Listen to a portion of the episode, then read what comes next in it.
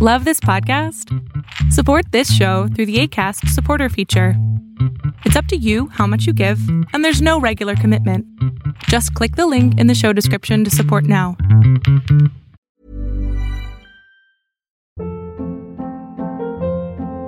Hold up. What was that? Boring. No flavor. That was as bad as those leftovers you ate all week. Keke Palmer here. And it's time to say hello to something fresh and guilt-free. HelloFresh. Jazz up dinner with pecan-crusted chicken or garlic butter shrimp scampi. Now that's music to my mouth. HelloFresh. Let's get this dinner party started. Discover all the delicious possibilities at HelloFresh.com.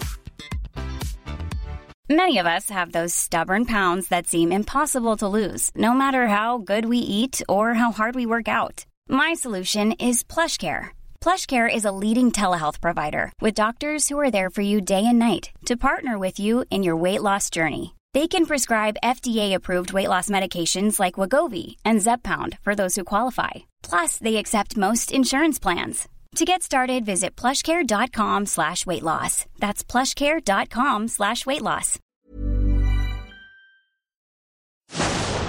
Fiction, science fiction, horror, fantasy, crime, LGBT, thriller.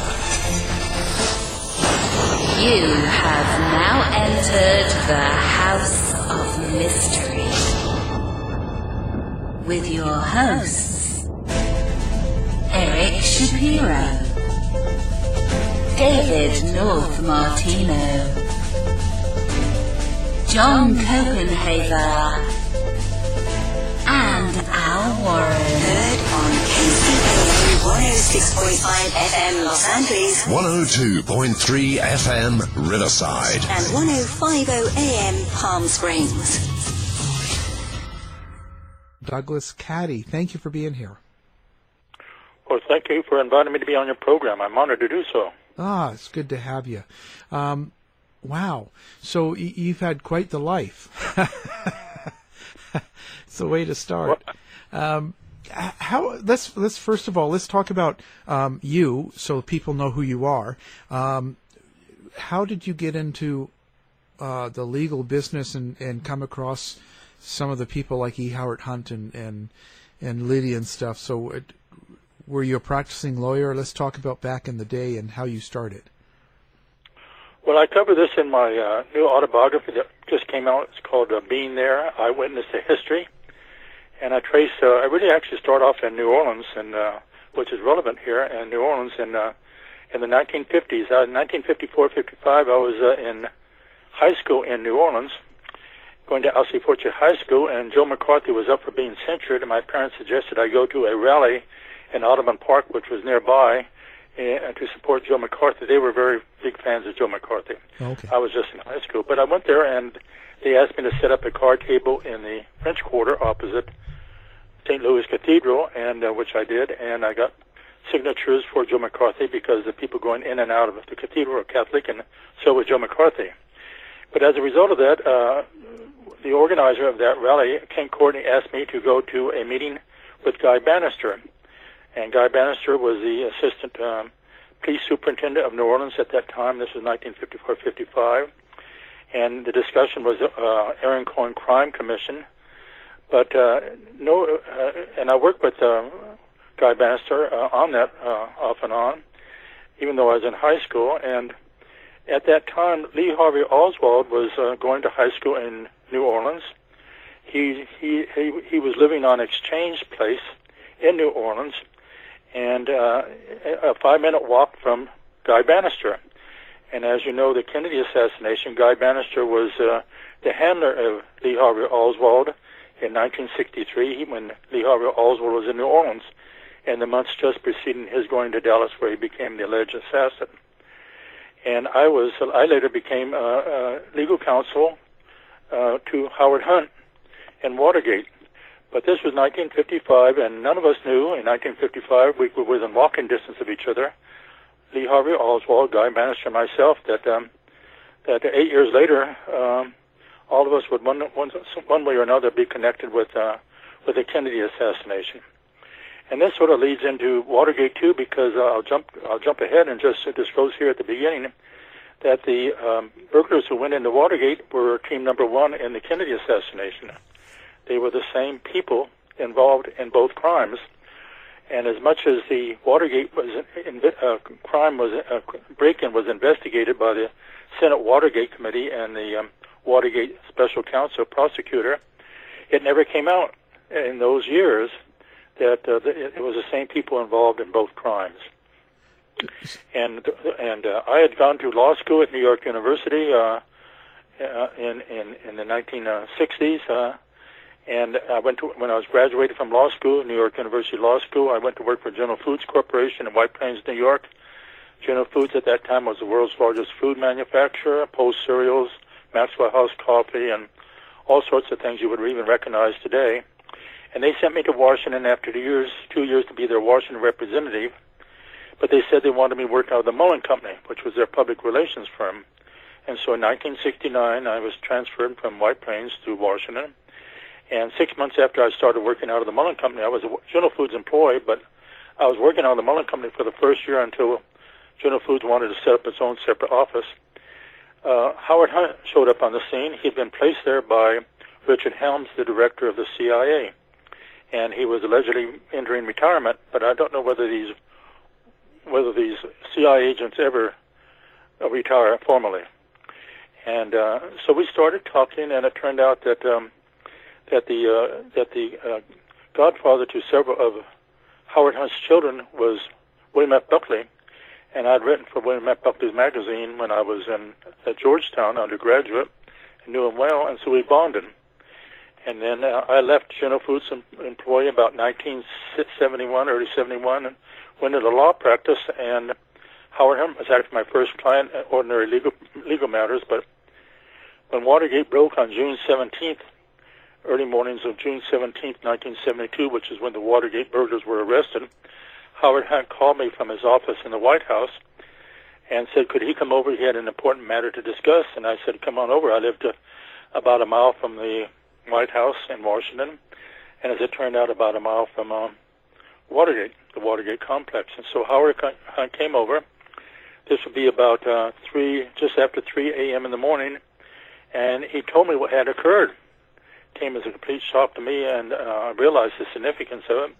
He told me that the arrest of the 5 burglars at Watergate and how he and Gordon Liddy had escaped because they were actually in the hotel that adjoins the Watergate office building where the Democratic National Committee had its offices and where the burglars were arrested. And so that's how I got involved in Watergate. So through Howard Hunt. Yeah, so you're saying that same team with E. Howard Hunt and G. Gordon Liddy. So were they involved in the Kennedy assassination as well? Well, Howard Hunt admits you can listen to his confession, his deathbed confession on the internet that he gave to his son, St. John Hunt, before he died, in which he discloses that he was approached. He says he was a bench warmer, but my information is he was much warmer than a bench warmer, and the assassination, and allegedly he was the spotter for Frank Sturgis, who was one of the burglars and who was one of the shooters from the grassy knoll of the assassination. And if you read Howard Hunt's autobiographies, he was very anti-Kennedy, anti-JFK, because he blamed the failure of the Bay of Pigs invasion in June of 1961 on Kennedy's I won't say last minute, in the middle of the invasion is when Kennedy decided to call it off. He had his own valid reasons for doing so, but the Cuban Americans never forgave him for doing that, nor did the CIA. And he as a result of that, JFK fired Alan Dulles, the director of the CIA, because he thought that he had been only inaugurated in January. He felt that he had been trapped into a much more complicated military operation than he had been briefed about. Now, how can you tie LBJ to E. Howard Hunt? Well, in his deathbed confession, he lists about 8 individuals that he says, most of whom are CIA agents whom he knew intimately, has been involved in the Kennedy assassination, but he says in his deathbed confession, which, again, you can listen to on the Internet, that LBJ was at the top of the pyramid at that time. And, you know, LBJ was vice president then. And he maintains that the top of the conspiracy, top of the pyramid conspiracy to kill John Kennedy was LBJ. And strange enough, years later, when I left Washington and moved to Texas, I ultimately became legal counsel to Billie Sol Estes, who was one of the most famous crime figures in America, and who was LBJ's bagman and secret business partner. And LBJ died in the midst of the first Watergate trial in 1971, and in 1984, Billie Sol Estes asked me to represent him in getting immunity from the Justice Department so that he could tell what he knew about all the crimes that had been committed by LBJ. And as part of that, the Justice Department said they needed a letter of proffer indicating what he would disclose, and among those things that he disclosed was the role of LBJ in the assassination of John Kennedy. He claimed there were four people that made decisions on a number of people that had to be killed. It was LBJ and Cliff Carter, his administrative assistant, and Mac Wallace, who was the Stone killer, that LBJ kept on as an economist in the Department of Agriculture, essentially to do the bidding for the killing, and Billie Sol Estes. So Billie Sol Estes said that he said that at the top of the pyramid, in his own way, that top of the pyramid was LBJ, and he was the bagman for LBJ and knew LBJ intimately for 25 years. And so neither Howard Hunt or Billie Sol Estes had ever had contact, but both of these famous figures targeted LBJ as being at the top of the pyramid of the assassination of Kennedy. Well, being that he was part of that then in the same group that did the assassination, and most of that group as well, you're saying, was involved in Watergate. So was LBJ aware of Watergate or involved with it as well, with the same group of people? No, he was not. No, he was not. You know, Watergate was an operation. Well, I have to indicate this. After I went to work for this law firm in Washington, and Howard Hunt was one of my clients, he asked me to write a letter of reference for him to join the staff of the White House. He'd been invited to join the staff of the White House by Cliff Colson, one of Nixon's closest aides, because they were both alumni of Brown University. But he needed for the file letters of reference, and I was glad to do so.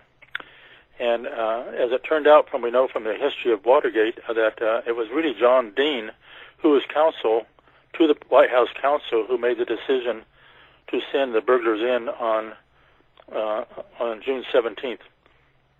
And Gordon Liddy actually was a team leader, but underneath him were Howard Hunt and the four Cuban Americans, and also James McCord, who was a former high official, you might say, was a high official in the CIA. Wow. So now, how do you, going back to Watergate, who were the people that were involved with Hunt and Liddy? Well, you had the four Cuban Americans. We'll start off with the top of the team was Gordon Liddy. And I have to disclose as part of my, as I do in my book, that I was working for this law firm in Washington, and in April, a partner of the law firm got a call from George Webster, the chairman of the Lawyers Committee for the Re-election of the President, saying they needed a lawyer to be volunteered to work for the committee, Lawyers Committee for the Re-election of the President, and I was volunteered by my partner. So I called George Webster to get my assignment, and he said, report to John Dean, White House counsel. And I said, wow, I'm starting at the top. So I reported to John Dean, and he gave me these ordinary campaign assignments. And then later on, he said I should report to Gordon Liddy, who was legal counsel to the Finance Committee, which was separate from the Committee for the Re-election of the President to the Finance Committee for the Re-election of the President. And so I did legal work for Gordon Liddy, really legal campaign research work is what it was. And so as it turned out that Gordon Liddy and Howard Hunt, we do know from the history of Watergate, had done a number of things before on behalf of the White House, covert activities before Watergate occurred and before the arrest took place and before the scandal took place. And I did not know that, but they were intimately involved in all sorts of things. But the decision to go back in on June 17th was John Dean's decision. And as I say, Gordon Liddy was the team leader, and underneath him was Howard Hunt with the 4 Cuban Americans, and then James McCord. And the 4 Cuban Americans and James McCord were arrested inside the office of the Democratic National Committee. Howard Hunt and Gordon Liddy were in the hotel adjacent, and they escaped. The arresting officer was Carl Shoffler. He was a detective with the Washington, D.C. police, but actually he was on loan to them from military intelligence, from the Pentagon. And he had received inside information from a confidential informant named Robert Merritt, who learned of the break-in through his own resources. And so Carl Shoffler was sitting in an automobile just a block away from Watergate, waiting for the burglary to go down so that he could go in and arrest those individuals. Of course, the burglars were not aware that their plan had been blown, but it was essentially a setup by Carl Shoffler and by military intelligence to bring Nixon down, ultimately using Watergate to do so. And the CIA was also heavily involved in this.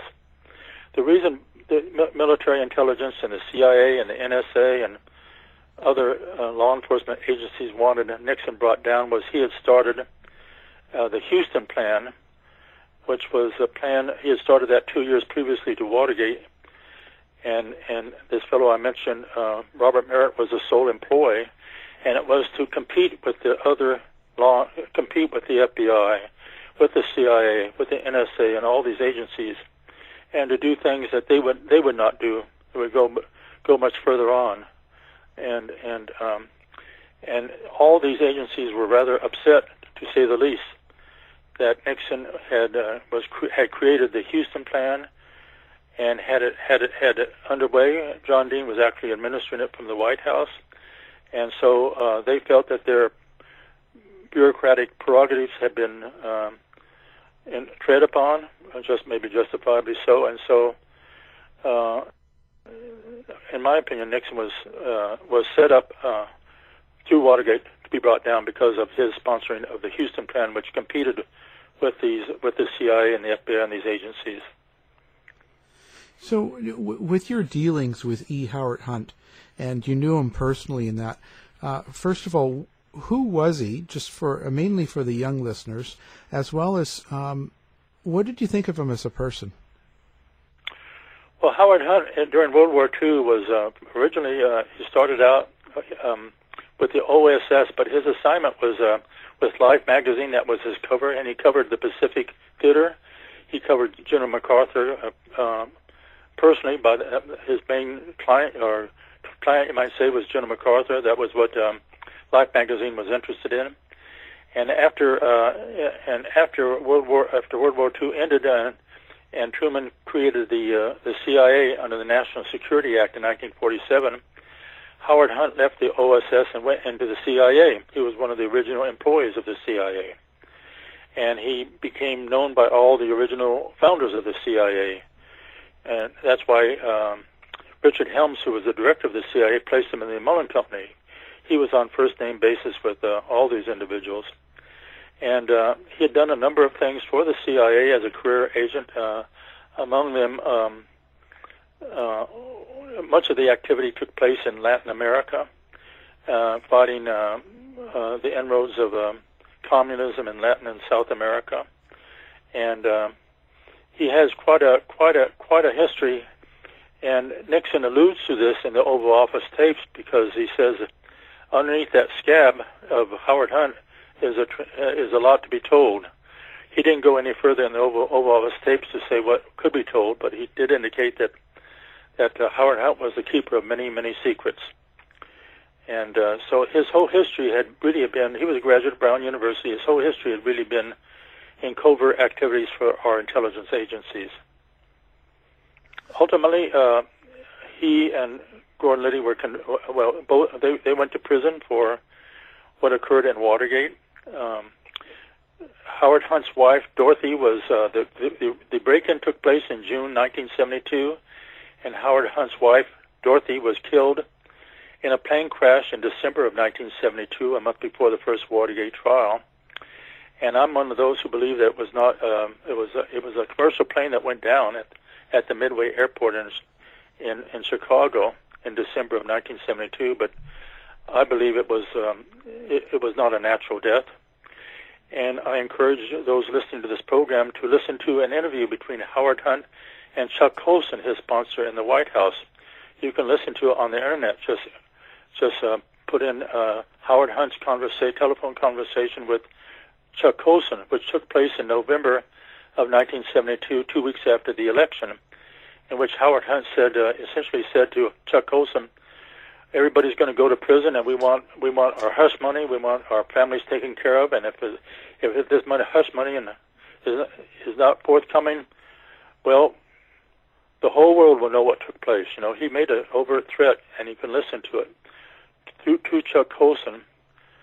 To blow the whistle on what Watergate was all about, and I think and I believe the payoff, not the payoff, but what happened as a result of that was Dorothy being killed the next month.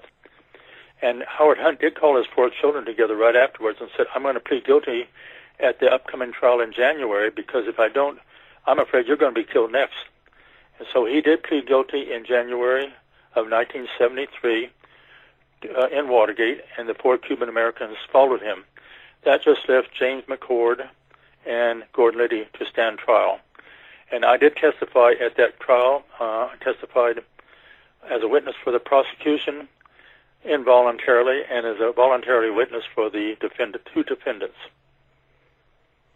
So what did you think of Howard Hunt as a person? Well, if he were here talking on the phone right now, you would be charmed by him, because he was a wonderful conversationalist. He was from the old school. His manners and courtesy were just fabulous, you might say. I mean, he couldn't be more courteous to people, and his conversation showed that. And he was a true gentleman.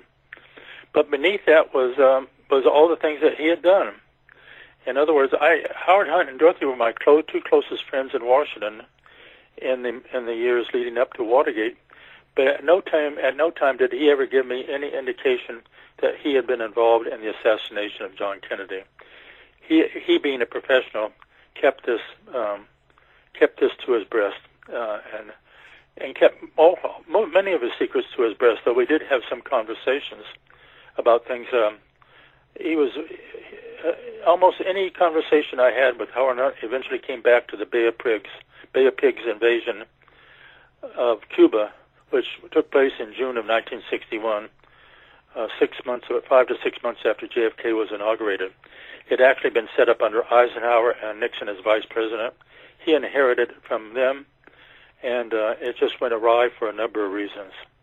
But Howard Hunt was an extremely bright and dedicated patriot. And he probably did a number of things for our country that probably would never be disclosed, because the CIA would never disclose those. So are you like pro CIA? Do you believe the CIA is out there to protect Americans, protect the way of life, and to do good? Or do you think that there's something more sinister about the operation? Well, I think overall it does good and wants to do good, but there's a large rogue element in it. It's always been in. I'm talking about large, extremely large, maybe approaching 40%, with 60% being good. And it's the rogue element that we have to worry about, that is involved in all sorts of things, including the Kennedy assassination, including bringing Nixon down. And including the mass killings of peasants and poor people in these Latin American countries, so that corporations such as United Fruit Company and General Foods and so forth could have their plantations down there to reap their crops and get their money from their crops in selling their products. And so it's a very complicated, organization. I will disclose that for the last several years I've been working with James Rothstein, a retired NYPD detective, and he was a very famous detective in the New York Police Department. And one of the things he discovered was a safe house. There were actually three safe houses operated in the 1960s, and maybe operated today for all we know, which we call them safe houses, but they're really houses where the CIA brought targets, people they wanted to compromise, and they would have them engage in.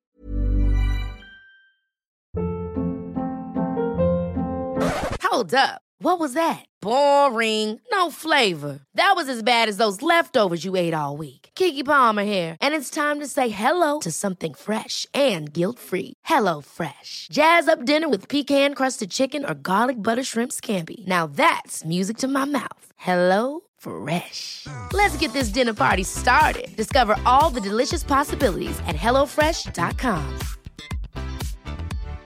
If you're looking for plump lips that last, you need to know about Juvederm lip fillers. With Juvederm Volbella XC and Juvederm Ultra XC, your lip look, whether it's subtle or bold, can last up to 1 full year with optimal treatment and no additional maintenance. Find a licensed specialist and see if it's right for you at Juvederm.com today. That's Juvederm.com. Add fullness to lips in adults over 21 with Juvederm Volbella XC or Juvederm Ultra XC. Do not use if you have severe allergies or a history of severe allergic reactions, or if you're allergic to lidocaine or the proteins used in Juvederm. Tell your doctor if you have a history of scarring or taking medicines that decrease the body's immune response or that can prolong bleeding. Common side effects include injection site redness, swelling, pain, tenderness, firmness, lumps, bumps, bruising, discoloration, or itching. As with all fillers, there's a rare risk of unintentional injection into a blood vessel, which can cause vision abnormalities, blindness, stroke, temporary scabs, or scarring. For full, important safety information, visit Juvederm.com. I'm Sandra, and I'm just the professional your small business was looking for. But you didn't hire me, because you didn't use LinkedIn Jobs. LinkedIn has professionals you can't find anywhere else, including those who aren't actively looking for a new job, but might be open to the perfect role, like me.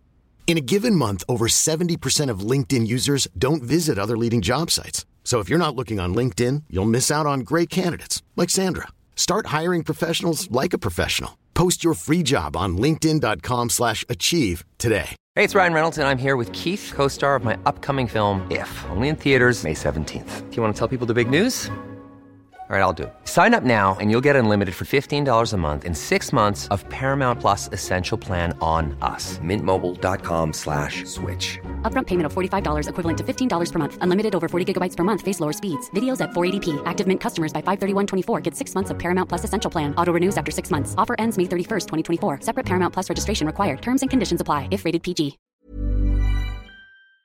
Sexual activity voluntarily, and then record this, and they use it as blackmail to control these people. And one of these three small children were killed, and James Rothstein and his partner uncovered this.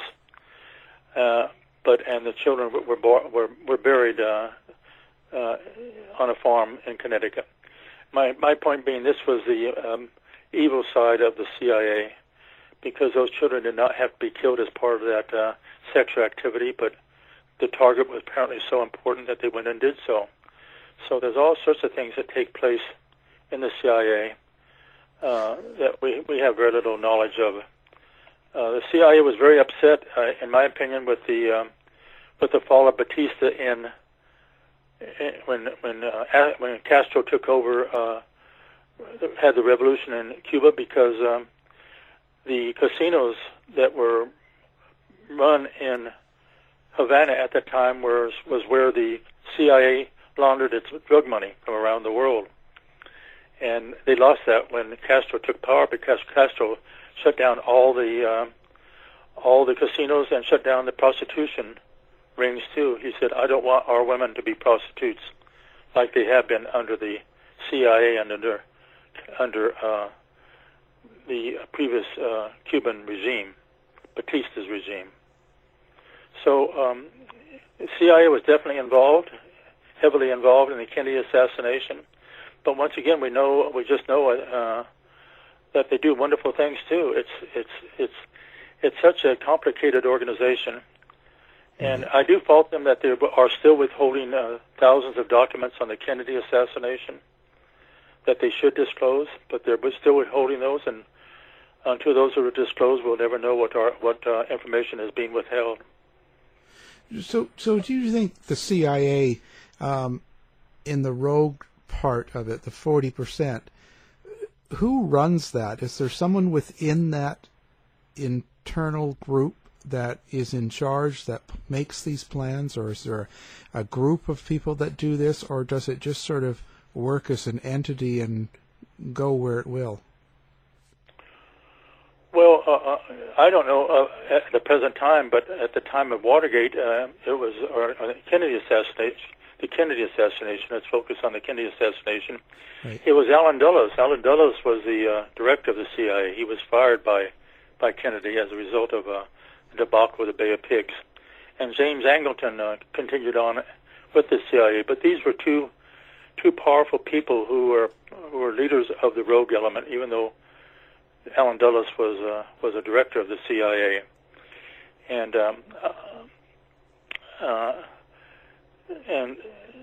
and I'm of the opinion, I have a minority opinion on the Kennedy assassination, which only a few people believe in, one of them being Jim Mars and the other being Linda Moulton Howe and myself, and we believe that there is a government above the government. At the time of the Kennedy assassination, Alan Dulles was head of it, but this is an organization that was founded at the time of the when Truman founded the CIA. He created Majestic 12, which was composed of 12 prominent academic and military people to study the possibility that the Earth was being visited by aliens from outer space, from another dimension, or UFOs, or whatever you want to call it. And JFK was well aware of this. He had been briefed very thoroughly about this, and he was killed. And Howard Hunt told me he was killed. I had dinner with Howard Hunt just before Howard Hunt went into prison in 1975 for Watergate. We had dinner.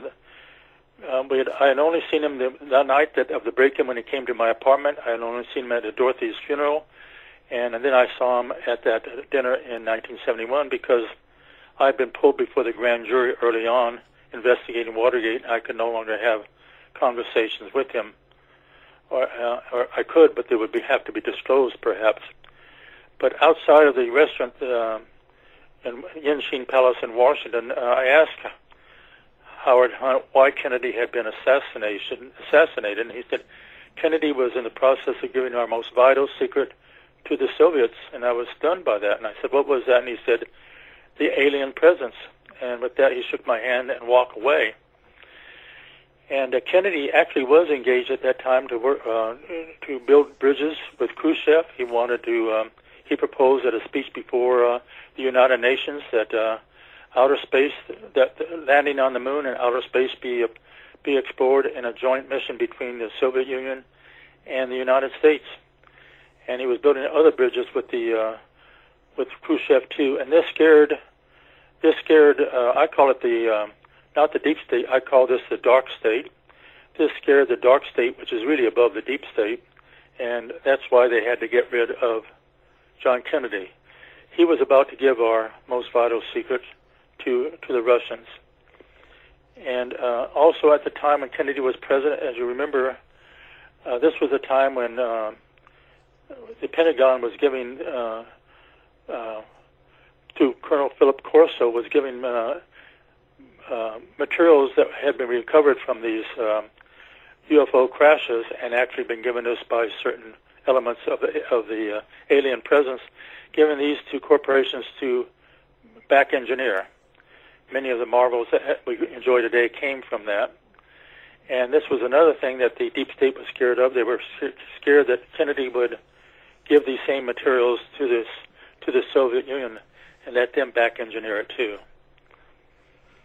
What was the reasoning behind Kennedy giving Khrushchev and the Russians the information? Like explain that in the sense that so I can understand. I'm just trying to figure out that why Kennedy was doing that. Well, you know, in Bay of Pigs was 1961. Then we had the Cuban Missile Crisis in 1962, which nearly led to the first nuclear war between the Soviet Union and the United States. Right. But out of that came building the bridges, personal bridges between JFK and Khrushchev. And the feeling, as I understand it, the belief on Kennedy's part was it was time to build a bridge and see if there were not things we would have in common that we could engage in common with the Soviet Union. And also he felt that in order to deal with the alien presence, such as it was, or such as it is, we needed the cooperation of the second most powerful country in the world at that time, which is the Soviet Union. And that was his motivation. And he made certain steps in the months before he was killed to indicate that was what he was trying to do. And this scared the deep state, and they had to get rid of him, and which they did. And with LBJ, they had a trusted vice president. Now, I wanted to step back for a minute. You mentioned Dorothy Hunt. Yes. And the plane crash. How is it that they killed her when she was on the plane that crashed? Like, can you detail that a little bit more? Well, the plane allegedly crashed through pilot error at Midway Airport. But it was a commercial plane, and a number of people were killed.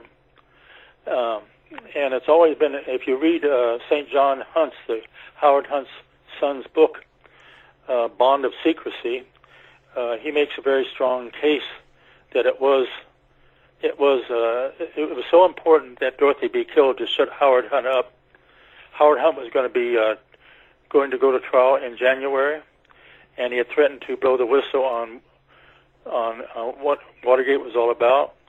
And Dorothy actually was a courier from some of the hush money, and so it was important to send a message to Howard Hunt that he had to be quiet, he had to shut up, which he did. He immediately called his... I went to the funeral of Dorothy. It was the most moving experience, one of the most moving experiences in my life. I arrived at the Catholic church there in Maryland, and Howard Hunt crossed the parking lot and embraced me. He was crying. He couldn't console Howard. He was crying, and then I started crying. And then the internment was a nearby cemetery, and it was something out of a novel or a book because there was lightning and thunder all around us. We were at the top of the hill as the casket was being lowered into the ground, but none of it hit us or anything like that. And none of the rain hit us. It was just lightning and thunder all around. It was something unreal. But it convinced Howard Hunt enough. Her death convinced Howard enough that his children could be targeted next, and that's why he pleaded guilty. Wow. Now you mention in this for your book being there, you talk about JFK's secret son, and who is that, or what's that about? Well, I'm active on the Education Forum, the JFK assassination topic on the Education Forum, which. If you're interested in the JFK assassination, you can read whatever's put online. Usually a dozen things each day are put online by the members. Or if you really are a scholar in the Kennedy assassination, you can join the forum itself. and put information on there that you have. But out of that came my knowledge of a great deal of this information about the alien presence and the Kennedy assassination. And what was the latter part of your question there? About the JFK's secret son. Oh yeah, and out of that, I was contacted by Jack Worthington. His name is Jack Worthington, who had followed me for years on the Education Forum, and he asked me to represent him. He presented me credible evidence that he was the secret son of JFK. He actually was from Houston, which is where I'm from at the present time. I've lived in Houston since 1979, and his family lived here. He grew up here, and so when he presented me this credible evidence, I said, "Well, I don't think I have the power to do what you want to do. We need an ally." And so I wrote a letter to Vanity Fair magazine, and Vanity Fair responded immediately, saying they would like to meet me and Jack Worthington. And the meeting was set up in New York City at Vanity Fair's office, and the meeting did take place. But Jack Worthington did not go to the original meeting, and said he sent his trusted associate, who was Sharon Bush. Sharon Bush was the wife, former wife of Neil Bush, of one of the sons of George H. W. Bush, and so Jack Worthington knew her personally, and he asked her to be his personal representative. And as a result of this meeting at Vanity Fair, they wrote an article. They published an article about Jack Worthington, which anyone can read online. And it just put Jack Worthington and Vanity Fair magazine, and the article will come up with pictures of Jack Worthington and so forth. I met Jack Worthington for the first time in the Harvard Club in New York City. When he crossed the lobby of the Harvard Club, chills went down my back because it felt like JFK was walking right towards me. It was such a close resemblance. But ultimately, Jack got cold feet on going forward and giving all the information he knew to Vanity Fair, because he felt he came to the belief that he would be assassinated, as had so many members of the Kennedy family. It was Joe Kennedy Jr., who went down on a plane in World War II, and Jack Kennedy, and then Bobby Kennedy, and Jack, and Jack Jr., who went down in the plane crash off Massachusetts. And an attempt was made on Ted Kennedy. And so he felt that if he went through this whole thing and actually proved that he was the legitimate heir, and he was the son of JFK, that he would be targeted. And so he sort of withdrew from the whole, and this is sort of disclosed in the article in Vanity Fair magazine. Yeah. I wanted to ask about yourself there. What do you think, what kind of impact did McCarthy have on you, like being part of that and working there at the beginning when you were young? Did you think it had some sort of influence? No, I was reflecting the beliefs of my parents, who were very conservative, very Republican, and very anti-communist. Of course, everybody was anti-communist in those days. Bill McCarthy was a very popular figure. Even after his censure, he has become so controversial that nobody will speak up on his behalf today, even though there have been disclosures of major spies being uncovered both in the FBI and the CIA since then. It was really a passive. I mean, I did this while I was in high school, and then I immediately thereafter left to go to college. I went to the School of Foreign Service at Georgetown University, and so my whole interest or my whole life changed because I became a college student, studying to be a diplomat. And so the Joe McCarthy episode was actually a minor element in my life, but it did serve to get me started in what I describe in my life. I went through so many events, historic events, all of which I just walked into, none of which I sought out. Right. Much like I described, I got this phone call from Howard Hunt from the White House office in the early hours of June 17, 1972, when he said he wanted to come to talk to me about something, and it turned out to be Watergate. That's sort of how my life has always been. Things just happen. And so I'm asked today what my future plans are, and I say I'm just a piece on a chessboard, and yeah. I just wait and see what happens. You know? What's your assessment now of all of the Russia involvement of late with the government, elections, Trump, all the different aspects? But there's been a lot of talk about Russia. And what's kind of your interpretation of that? Well, I've actually given information both to FBI Director Comey before he was fired and to Special Counsel Mueller on the Russian connection to our election. And I did this and you can read this online on the Education Forum. I did this because I was contacted by a representative that I knew from the LaRouche organization in January of I'm beginning to orient myself here, of 2016, the presidential election in 2016. And he said, his name was Harley Schlanger, he said, will you put me in touch with Roger Stone? And Roger Stone was very close and has been very close to Donald Trump. They both were protégés of Roy Cohn. Roy Cohn taught them what they know about politics. And so I agreed to do so.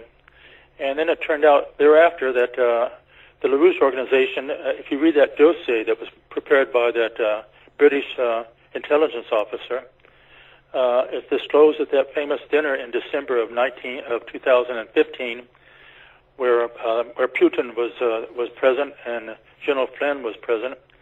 That was the dinner on behalf of Russia Today, the media outlet, that the LaRouche organization had a delegation there.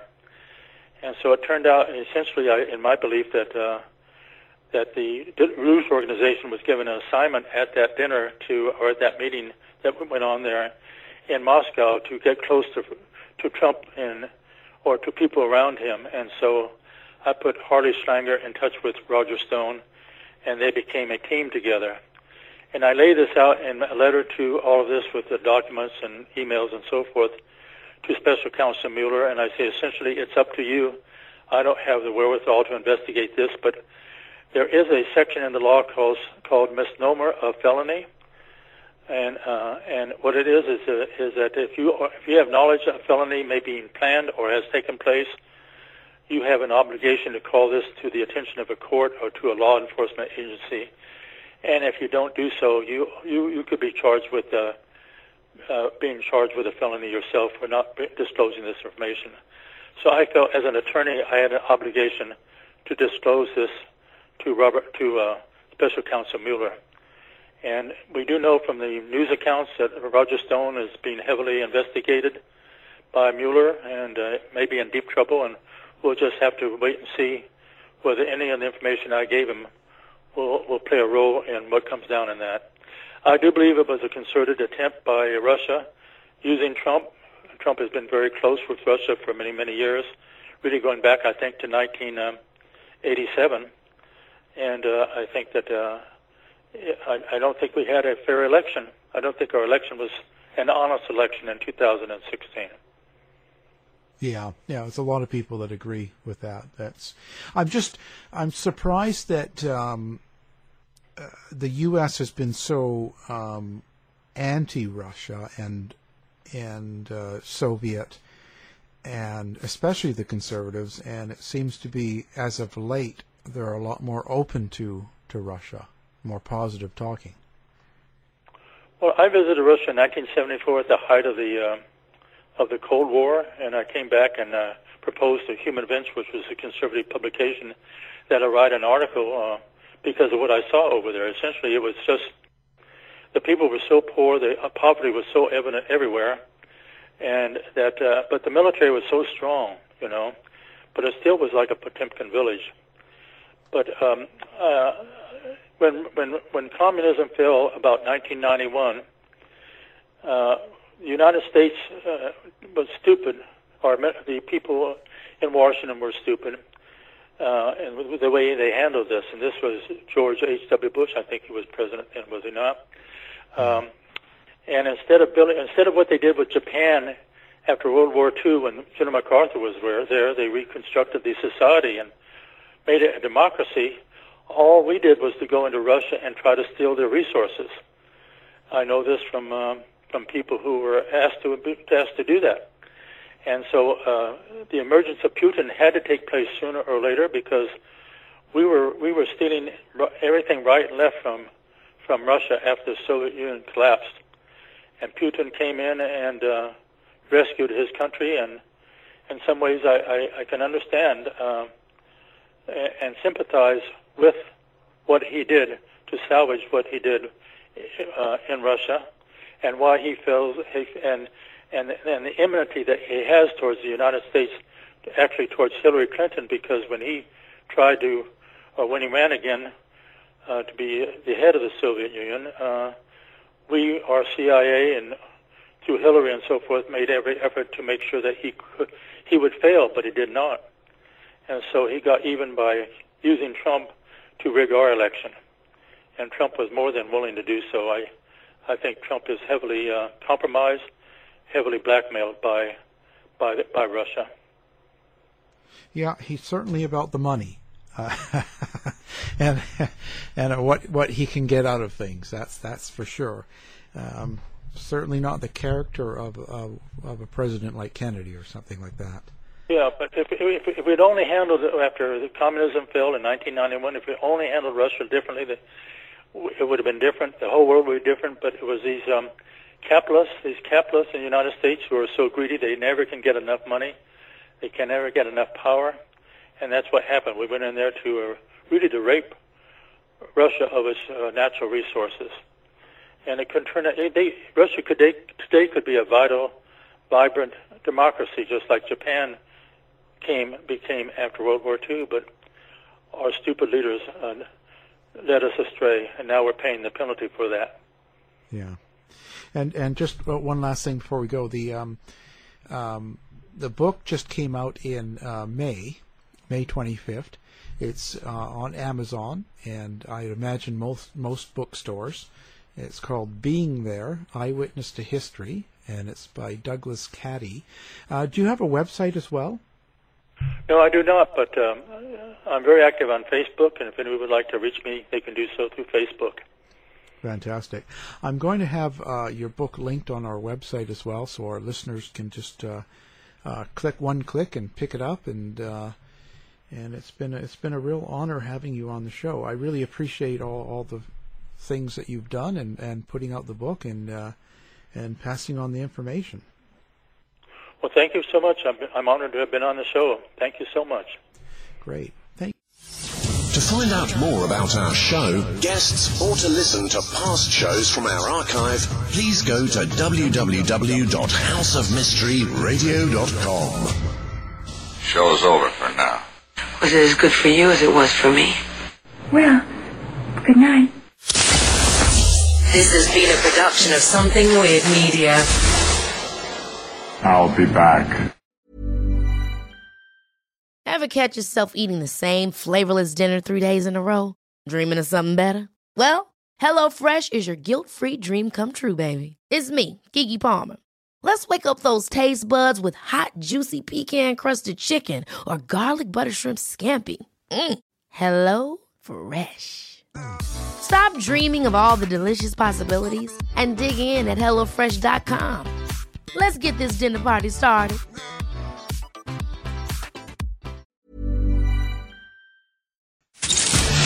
You've been listening to the House of Mystery radio show. To find out more about our guests, hosts, or shows, go to www.houseofmystery.com. Show's over for now. Was it as good for you as it was for me? Well, good night. This has been a production of Something Weird Media. I'll be back.